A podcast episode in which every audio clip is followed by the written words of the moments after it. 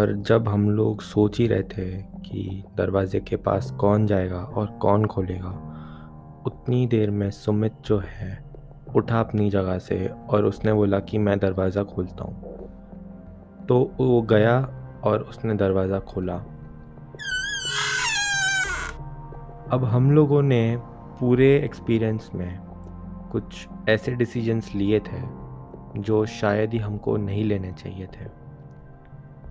सुमित तो गया, उसने दरवाज़ा खोला और बाहर जब उसने देखा तो उसे कुछ दिखा नहीं। पर यहाँ बात आती है, कुछ दिखा नहीं, पर फिर भी कुछ हुआ। और वो क्या हुआ कि जैसे ही उसने दरवाज़ा बंद किया वो तब से थोड़ा अजीब एक्ट करने लग गया। तो कुछ ही समय बीता और हम सबने उसमें वो बात नोटिस की कि सुमित का जो नेचर है, वो जैसे हमारे साथ पहले बात करता था और अब जैसे बात कर रहा है, उन दोनों में कुछ तो डिफरेंस था। और ये बात हमें लगभग आधे घंटे बाद पता चली। सुमित का जो बिहेवियर था, वो कुछ अलग होने लग गया। बात करने में उसका आवाज़ जो है थोड़ा ज़्यादा कड़क बात करने लग गया। अपनी आँखों को बार बार बार बार, हर दो दो, तीन तीन सेकंड में ब्लिंक करने लग गया। उसके मुँह से जो है लाल टपक रही थी। ये बात हम लोगों ने तब नोटिस की जब वो खुद जो है थोड़ा जानवरों की तरह बर्ताव करने लग गया। पहले तो हमें लगा कि वो शायद ही हमारे साथ मस्ती कर रहा है। पहले हमें लगा कि शायद ही वो हमको डराने के लिए वैसा बर्ताव कर रहा है। पर जब अक्षय उसके पास गया और अक्षय ने उसको बोला कि, सुमित, अभी तू बस कर, अब ये मस्ती हमारे साथ मत कर। तो उसने जो है, अपने नाखूनों से अक्षय के ऊपर हमला कर दिया।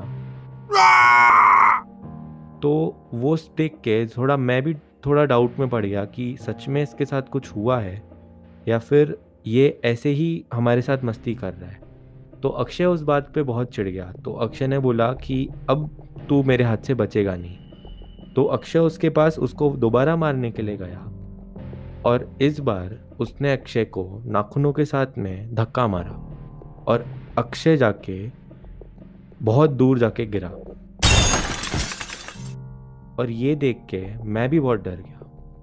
क्योंकि सुमित ने आज से पहले अक्षय को बहुत बार धक्का मारा है, पर इतना ज़ोर से अक्षय जाके कभी गिरा नहीं है। तो मैंने सबसे पहले जाके अक्षय को उठाया और अक्षय को सर पे चोट आई थी, पर थैंकफुली उसको ज़्यादा गहरी चोट नहीं आई।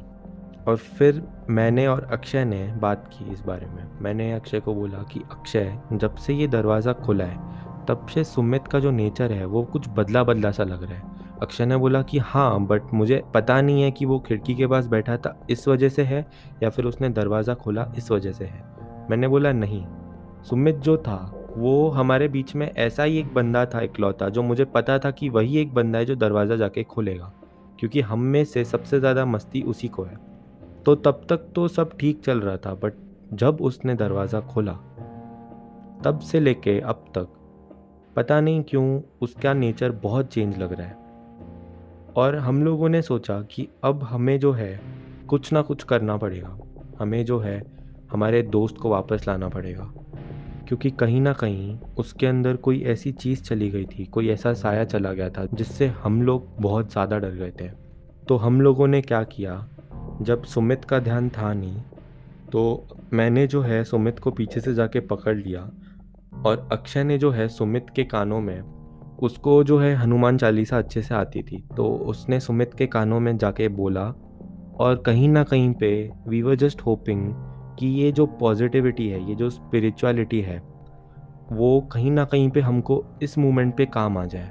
क्योंकि मैं और अक्षय काफ़ी स्पिरिचुअल पर्सनस थे और सुमित जो है उसको भगवान पे बिलीव नहीं होता था। तो इस वजह से हम लोग जो है, उस टाइम पे बहुत ज़्यादा थैंकफुल थे कि हम लोग जो है कम से कम स्पिरिचुअल है और हम लोग हमारा बेस्ट ट्राई कर रहे थे कि हमारा दोस्त जो है वापस आ जाए। हम लोग गए, हम लोगों ने हनुमान चालीसा पढ़ी। मुझे दो तीन मंत्र आते थे, जैसे ओम गम गणपते नमः। तो मैंने वो मंत्र जो है, उसके कानों में बार बार बोला। तो कुछ समय बाद उसकी जो आँखें हैं वो बंद हो गई और वो जो है पहले से थोड़ा शांत हुआ। हमें उस पॉजिटिविटी के, उस मंत्रास के कहीं ना कहीं पे असर दिखने चालू हुए, जब हमारा दोस्त जो है वापस ठीक होने लग गया। और करीबन सुबह चार बजे जो है, सुमित अपने होश में आया और हमने सुमित को बहुत समझाया कि तेरे साथ क्या हुआ था और ये सब तू क्यों कर रहा था। तो सुमित बोलता था कि उसको ये सब के बारे में कुछ पता नहीं है, उसको जो है कुछ आइडिया नहीं है या फिर उसको कुछ याद आ नहीं रहा है। वो ये सब सुन के खुद भी बहुत डर गया। पर हम लोगों ने उसको कैसे तो पहले शांत करवाया। हम लोगों ने बोला एटलीस्ट अभी तो तू शांत हो। और ये सब हमारे साथ होने के बाद हमें एक बात की खुशी हुई कि कम से कम हमारा दोस्त जो है वो वापस आया।